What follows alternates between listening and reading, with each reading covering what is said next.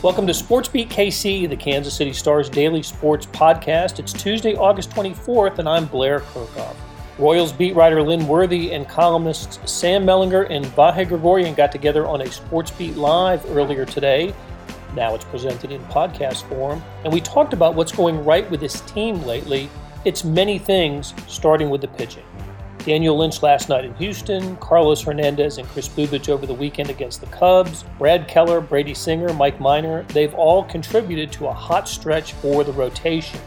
What does this mean for next season? And speaking of 2022, we discuss how the Royals could shape up in the middle infield with several options. Nicky Lopez, Whit Merrifield, Alberto Mondesi, Bobby Witt, there are some above average candidates here at shortstop, second base, and maybe center field and third base among this group. So let's get started talking Royals. Hey, good morning from Kansas City. Welcome to Sports Beat Live, our weekly discussion of all things Royals. We do that with the beat writing and columnizing folks here at the Star and with you, Please send us your questions and comments and join us in the discussion. I'd like to thank our sponsor, the University of Kansas Health System. They've been with us all season long, and you will hear from them later in the show. So, good morning, guys. What's up? That is good morning. That is resplendent green. You're you're wearing Vahe. That is that is Oakland A's green. and here I was picking it for neutral colors that wouldn't be attributed to any team. you know, not many teams wear wear the green, right? Your your beloved Eagles, little green there. Little Packers, but it is yeah, a little homage to our uh, baseball roots here in Kansas City. Yeah, there you go. I like it. Earlier like roots, it. anyway. That's right. All right, let's uh, let me start by asking this question. For the last week, uh, eight days or so, are we watching one of the best teams in baseball? Lynn Worthy, for that period of time, yes. yes. For that, yep, for that yep. period of time, I hesitate to go uh, much further with that.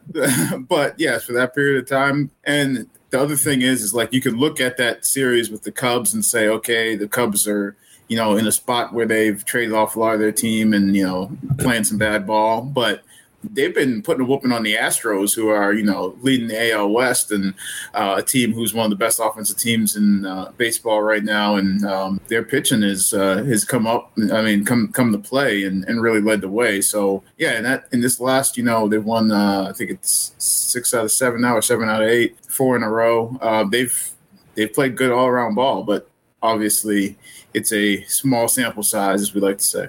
Cubs also messing around with rain delays, so um, get a lot going for them there. Uh, a good place to start is the starting pitching. It really has been terrific. Uh, so what what did I see? A, a two two seven four ERA over the last eight games. The starters, but the Royals are seven and one in those games, and the starters are five and zero. Oh. And that continued on Monday night with uh, Daniel Lynch's performance: five innings, one earned run against the Astros. Yeah, you're right, Lynn. They, they beat the Astros once again. That is four out of five from one of the best teams in the American League. I saw a great stat against the White Sox and the Indians. Uh, the Astros are, you know, well over 500. I mean, terrific record against the Royals, Twins, and Tigers, well under 500. So the Astros have a problem against teams with, with poor records. But that doesn't take away from how well the Royals are playing because even before that, if you throw out the Cardinals series, there have been some really nice moments for the Royals since the All Star break. So, Sam, it's all it's been about the starting pitching, hasn't it? I mean, that's at least that's where we need to start this discussion. Yeah, and and um, I'd also say like Cal Eldred took his fair share of uh, poop uh, many times during the season, and and I hope like whatever degree people did that, they're you know sending him some flowers now. The the Daniel Lynch thing, and I'm glad we're doing this the day after he pitched. I mean that that turnaround is just remarkable. It's six starts and it's a, a 2.27 ERA across 35 innings, uh, 35 and two thirds innings um, in six starts since he came back up. Um, he just looks confident. Everything's work. I mean, it's just it that turnaround. I think is sort of illustrative of you know some other things that are going on too. But um, God, he's been he's been incredible. And I might point out that, you know, folks who are watching this can read about Daniel Lynch in that turnaround on the kansascity.com. absolutely. As a matter of fact, I just tweeted out a story about that. in fact, they, they could absolutely have, have read it on their e edition. Look, they could read it on kansascity.com as soon as the game is over because that's how quickly you post game stories, Lynn. But uh, now it's also part of the the replica of the newspaper, which is the e edition on on uh, kansascity.com, full game story. Speaking of Daniel Lynch, you know, watching him last night, the movement on his pitches, he is. I don't know if he's top of the rotation, but he's darn close to being a top of the rotation talent. It seems to me, which gives the Royals at least in the last few weeks, two candidates at that position with, with these young arms, talking about Carlos Hernandez as well. And I can't remember the last time the Royals had two guys like with, with seemingly the upside that these two have. What do you think, Vahe? It, it, it is hard to remember. Even in, in, in my eight years here, I don't quite remember it like this with two young guys. I have to wonder. I, I don't have Hernandez's numbers in front of me, but I I know obviously he's been I think almost the same kind of par as as Lynch, maybe maybe a notch behind in, in overall innings. I'm not sure about that in this six last six starts, but have we seen a guy have six starts in, in a row like Lynch in a decade? I don't recall that.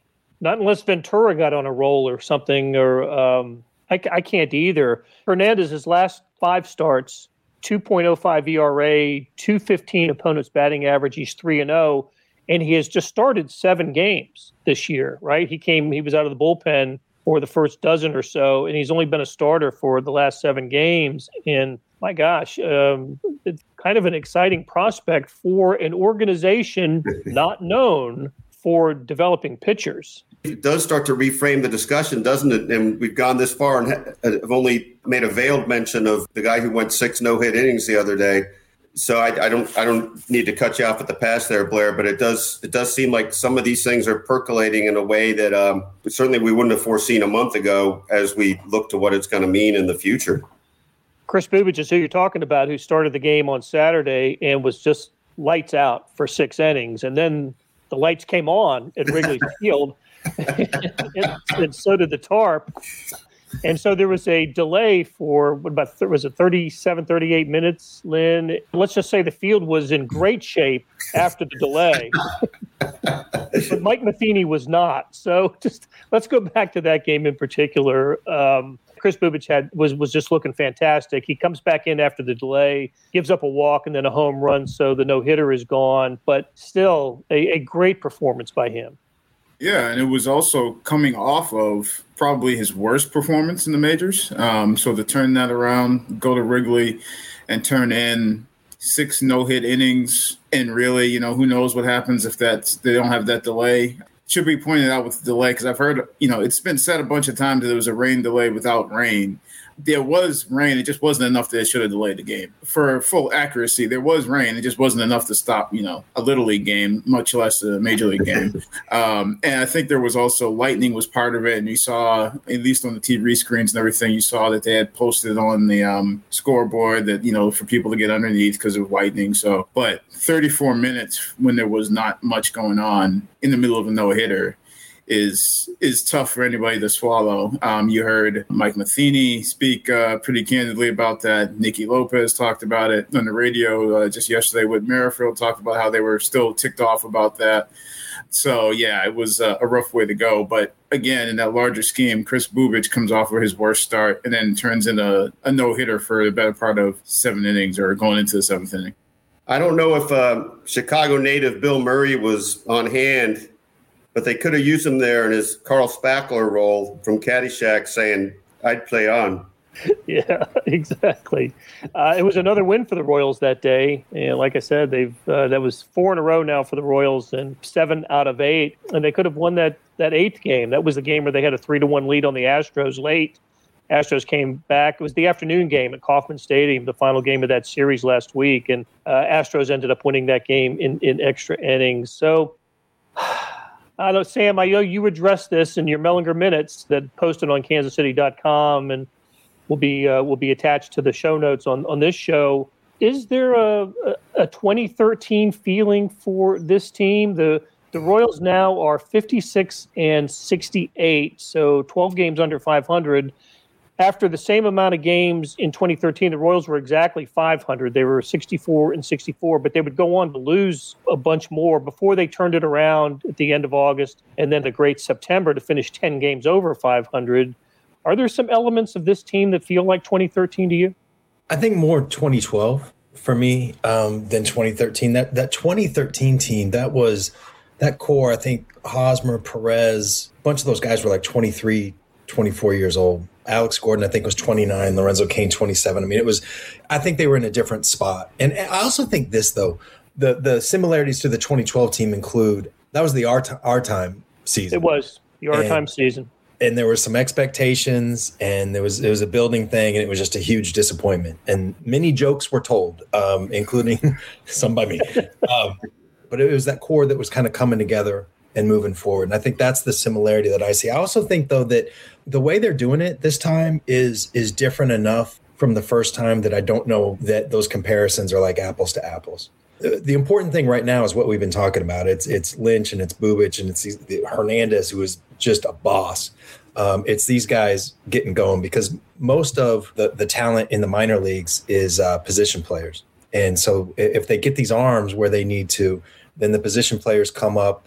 Whether that's sometime, uh, you know, this season, uh, the little we have left, although Lynn has explained, uh, you know, why that's a little bit problematic um, or it's next year or whatever. But these position players are going to come join, and I think that might be the 2013 years next year.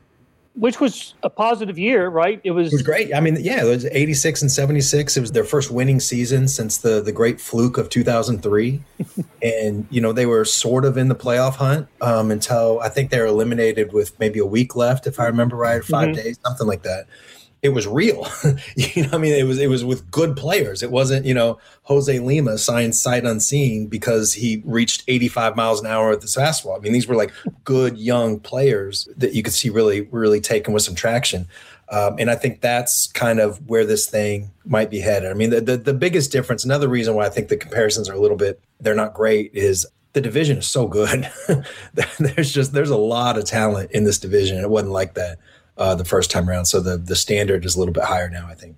There is talent in this division, but right now, second place Cleveland is about 500, isn't it? Mm-hmm. I mean, it's it's the White Sox who have not been playing well lately at the top, and then four also rans in this yeah, AL Central. If you look at farm system rankings, that was kind of where I'm thinking. And um, you know, the Tigers have some really, really true high end guys.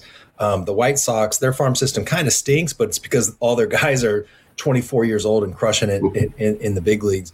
Um, the Indians have some guys. The Twins are a little bit, you know, hit and miss, but it's just the White Sox are going to be really good for a long time. You know, for at least two, three, four years, I would think, um, with the way that thing's built. So um, certainly doesn't make anything impossible, but it's just it's it's a different dynamic than existed uh, when they were doing this the first time. The Indians have some pitching too that hasn't been healthy this year. I mean, yeah. and I mean, pitching's always a year to year proposition, but you know, if you think about Bieber and Plesac and some of the young guys they've got there. Um, who threw was it Quantrill? I think threw a really good game the other day. We've seen that McKenzie kid be really good against the Royals. So I mean, they, they've got some pitching. Again, that's a year to year thing. But when you've got pitching, you're you're in the mix for sure. And I was going to say the the Royals own the White Sox this year, so I'm not I'm not terribly concerned about about the Southsiders going forward. No, actually, it's you're right. I think the White Sox are set up to have a, a, a nice run of postseason appearances over the next few years. So let's uh, let's take a break, and we'll hear from our sponsor, the University of Kansas Health System. The Kansas City Royals lineup is backed up by the region's strongest team in healthcare the University of Kansas Health System. We both suit up with one goal in mind to win. The University of Kansas Health System, official healthcare provider of the Royals. It's only a kick, a jump, a block. It's only a serve. It's only a tackle. A run. It's only for the fans. After all, it's only pressure. You got this. Adidas.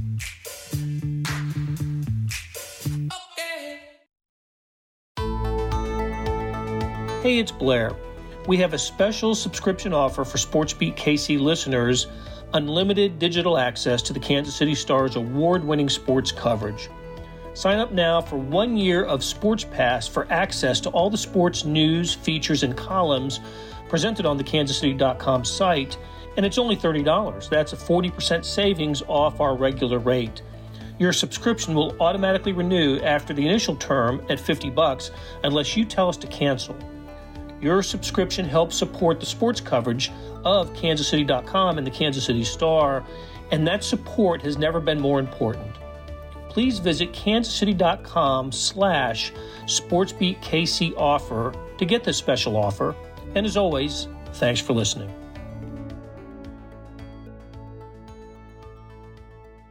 I did want to bring up one other name here that I, I, have found to be pretty interesting for the Royals over the last few weeks, and that's Domingo Tapia. Lynn, where'd this guy come from? He's been put in some, you know, some pretty tough situations like Monday night and has done a pretty darn good job. Yeah, Monday night he comes in with two runners on, no outs in the sixth inning to take over for Lynch and what's a two-one game, and gets a strikeout in a double play to end that inning and to keep it two-one. And I believe Mike Matheny's quote was, that's the game right there. As far as far as he was concerned, that's the game right there. But yeah, he was most recently in Seattle. This is a guy who I want to say was back in 13, 14, 15, somewhere in there. He was in the Mets farm system and was looked at as a potential starter. And I still never actually gone back and, and looked it up because I think I may have crossed paths with him temporarily when I was in Binghamton, New York. and so, but I do remember, I remember the name. He was supposed to be a starter. He was, you know, part of that big cadre of arms that they had with the Harveys and the Familias and the Wheelers and all those guys at one point in time. But again, this is why you have to get 10 pitchers so that you get two in the end is it didn't work out he bounced around to a couple organizations i'm trying to remember if he was actually cut or just dfa'd or just sent to the minors for seattle but throws about 99 100 and he's got a really hard slider, and um, that can do some things if you if you use it right. And uh, he's he's been I think just this month in the month of August he's made 12 appearances, and the ERA is under one. Batting average against is under 100, and he's been the guy that they go to like, okay, we got to get out of this inning and try and keep it, you know, where it is. Here comes Domingo Tapia. That'll play he, has been really good and and terribly interesting. And all of a sudden, there's another part of the future for the Royals. Although he is, he's I think he's 30. Been around a while. yeah, yeah. I mean, I think he broke into baseball in 2010, and he has been in baseball for quite a while. Only probably less than 50 major league appearances. With the Red Sox for a little bit, and as you said, Seattle, and, and now with the Royals. But gosh, he's he's been fun to watch and quite quite effective. So We've talked on previous shows about what the Royals are going to do with uh, with center field in the future, but that the answer may be part of the bigger question I wanted to ask you guys. What's going to happen as, as we look toward next year? How do you see the middle infield shaping up uh, with with the the candidates of Nicky Lopez, Whit Merrifield, and Alberto Mondesi, along with Bobby Witt? How are we going to see the middle of the field at shortstop, second base, and center field among those? And do we have our starting shortstop, second baseman, and center fielder among those four players? Sam, what do you think? I think Lopez has won that job. Um, I, I, think that shortstop. He, yeah, I, I just think he's he's had just a really significant 2021 season um, defensively and offensively. He's not going to be a power hitter, obviously, but you know leads the team in on base percentage. It's somewhere above 350, I think. So, uh, and he's just played the position so well defensively, and I, I just I, I, don't think that the Royals are going to move him off of that the way the way that he's played. And also, I think it matters just the, like the kind of teammate he is. I think the Royals value that stuff. So, if I'm right about that, they've had Witt, they've had third base in mind for him at times, but um, that's part of why, given Manny Rivera um, you know, a lot of time there is to see what they've got there. I keep wondering about Witt in center field. Um, I, I, just think that athleticism, you know, they say if you can play shortstop, you can play anywhere. And I, I just think the athleticism, the arm, the instincts, I, I, think it would play. Out there. And look, there's a lot of other factors, and I don't know a lot of them. So uh, maybe there's a good reason why why that wouldn't happen. And then I think with Mondesi, there's certain positions you can get by without being able to count on a guy playing 162 or even like 140 or whatever. And I just don't think shortstop's one of them. And so I wonder if they can sort of deploy him, you know, I don't know, four or five times a week uh, as some sort of like super utility guy which could do a couple things. You know, one, you, you can manage sort of the load management. Um, don't don't we use that term in, in basketball or whatever, but you can sort of harness that a little bit, and you can also fill in different spots around the diamond. He's certainly athletic enough to do it. I just I don't know. I, I, just wonder if that might be what ends up happening. But the one thing that I feel the most sure of out of all that is that Nicky Lopez has won that job. Would you have uh, Merrifield at second base? Yeah, I think so. I, I, think that's his best defensive position. I know he can play it, but I, I don't love him in the outfield he's more than a good enough athlete to do it. But uh, it seems to me that second base is his best position. Yeah, I think the more he's played that spot this year, we've really started to see more of how good he can be there. I mean, like he's bounced around so much. And if you go back to 19, remember he moved off of second for Nicky Lopez. Like that was basically how they made a spot for Nicky to play every day was to say, okay, Whit, we're going to move you off second. And he did it, even though he even he knew then that, you know, second was probably his best spot. I mean, he's always said that and felt that way. But there was some hiccups early. I mean, it was maybe in April when you know there was a ball that um, that he didn't feel that cost Keller one of those outings when it seemed like every other game Keller had some ground ball that cost him part of his outing. Uh, I remember he had one of those that was uh, one that we were talking about for a couple days. But as he's gone along, you've seen him. You know, he's one of those guys that Mike Matheny's touting about four different guys for a Gold Glove right off the middle of the defense and the numbers say that's not actually that crazy a thing. That's not just the manager, you know, touting his guy. If you were to stop the season right now, he'd probably be one of the finalists. And Mondesi, you know, is, is he's not going to be counting as an everyday guy. They're going to have to look at at least somebody else in that roster who can play shortstop every day. And I think part of Dayton coming out and saying what he said at the time was, how can you sit there and say that Mondesi is going to be your everyday shortstop when Nicky's been playing the way he has. Like you couldn't come out and say that, and then look Nicky Lopez in the eye and say, "Good job, kid." Like, no, I wasn't gonna. That wasn't gonna work. Weigh in, Vahe. No, not really, not much to add, but it's just an interesting premise as you guys have laid it out with the way Nicky Lopez has played. You know, part of the point that you're making, I think, is that the, the durability and the uh, dependability, the the notion that that's every day, right? That maybe if you're going to look at it that way, then, then you know it's not like Mondesi's playing there twice a week, right? You're thinking more about a different position for Mondesi. And are we looking at any scenario where we're thinking about Mondesi and Whit both in the outfield? Maybe not. I kind of uh, have a little little spider sense about Whit maybe at third base, but like you said, Sam, that's why they're they're checking out Rivera a little more now. We'll see what that adds up to. But I just had not really thought before very much, and I should have, about the idea that you know Nicky Lopez has really entrenched himself. Talk about a guy taking advantage of the opportunity after really a crazy turn. Anyway, nothing else to add. Just, just it's just great food for thought from you guys. Well, the, the one thing I, I think that it's also worth keeping in mind when we go through this stuff is it's easy to get caught up in Mondesi hurt, Mondesi hurt, you know, the oblique, all this, all this stuff. But it's also true that the, the Royals are in a really good spot here. They, have got three guys who can play above average big league shortstop. You know, say what you want about Mondesi, but that's that's a situation that a lot of teams would trade for. The Royals can do a lot of different things, uh, depending on how the rest of the roster works out. But they they're just they're insulated really well at that position. You know, having three guys like that.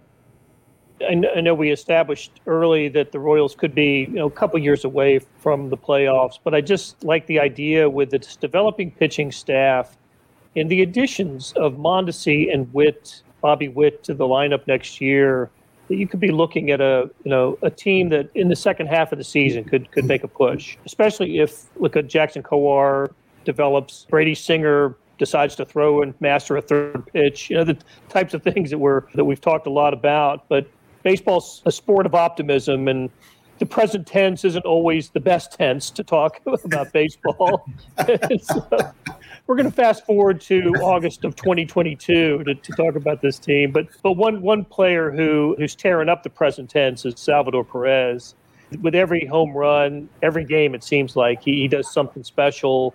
And I sure would like to see him. I, I think in a year where Shohei Ohtani is going to deservedly be the American League MVP, I sure would like to see Salvi finish in the top five for this, just for his career legacy and to help build his credentials as a Hall of Fame player.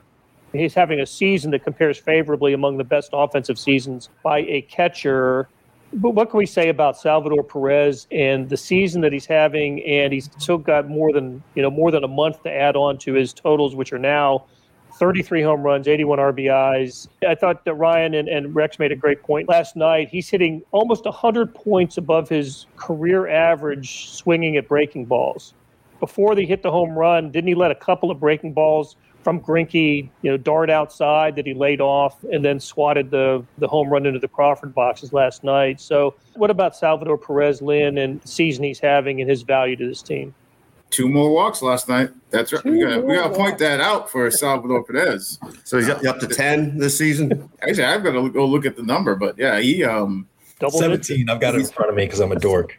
Okay, I was gonna say um because he's had that's at least two games, maybe more, but at least two games with two walks for Salvi. That's um stop the presses type stuff, you know. But yeah, I mean, for playing that position behind the plate taking the beating that he's taken. I mean, you don't have to go back that far. Go back, you know, just you know, within this week, we had that game where he took, you know, a ball off of the knee, a bat that hit him on the finger on the backswing, and then took a you know foul ball straight back off the helmet, and I didn't even get the face mask. It went right off the helmet, so it was you know not one of those where the face mask designed to sort of like take away some of that impact. It was no right on the helmet, and then didn't even miss the full day because he he got in at bat late, but he didn't he didn't miss the day behind the plate and he's played all but one game this season. That one game that he pinch hit, but then missed one entire game. He's among the league leaders in home runs. I'd have to go look and see who the other catcher is that's anywhere near that as far as him.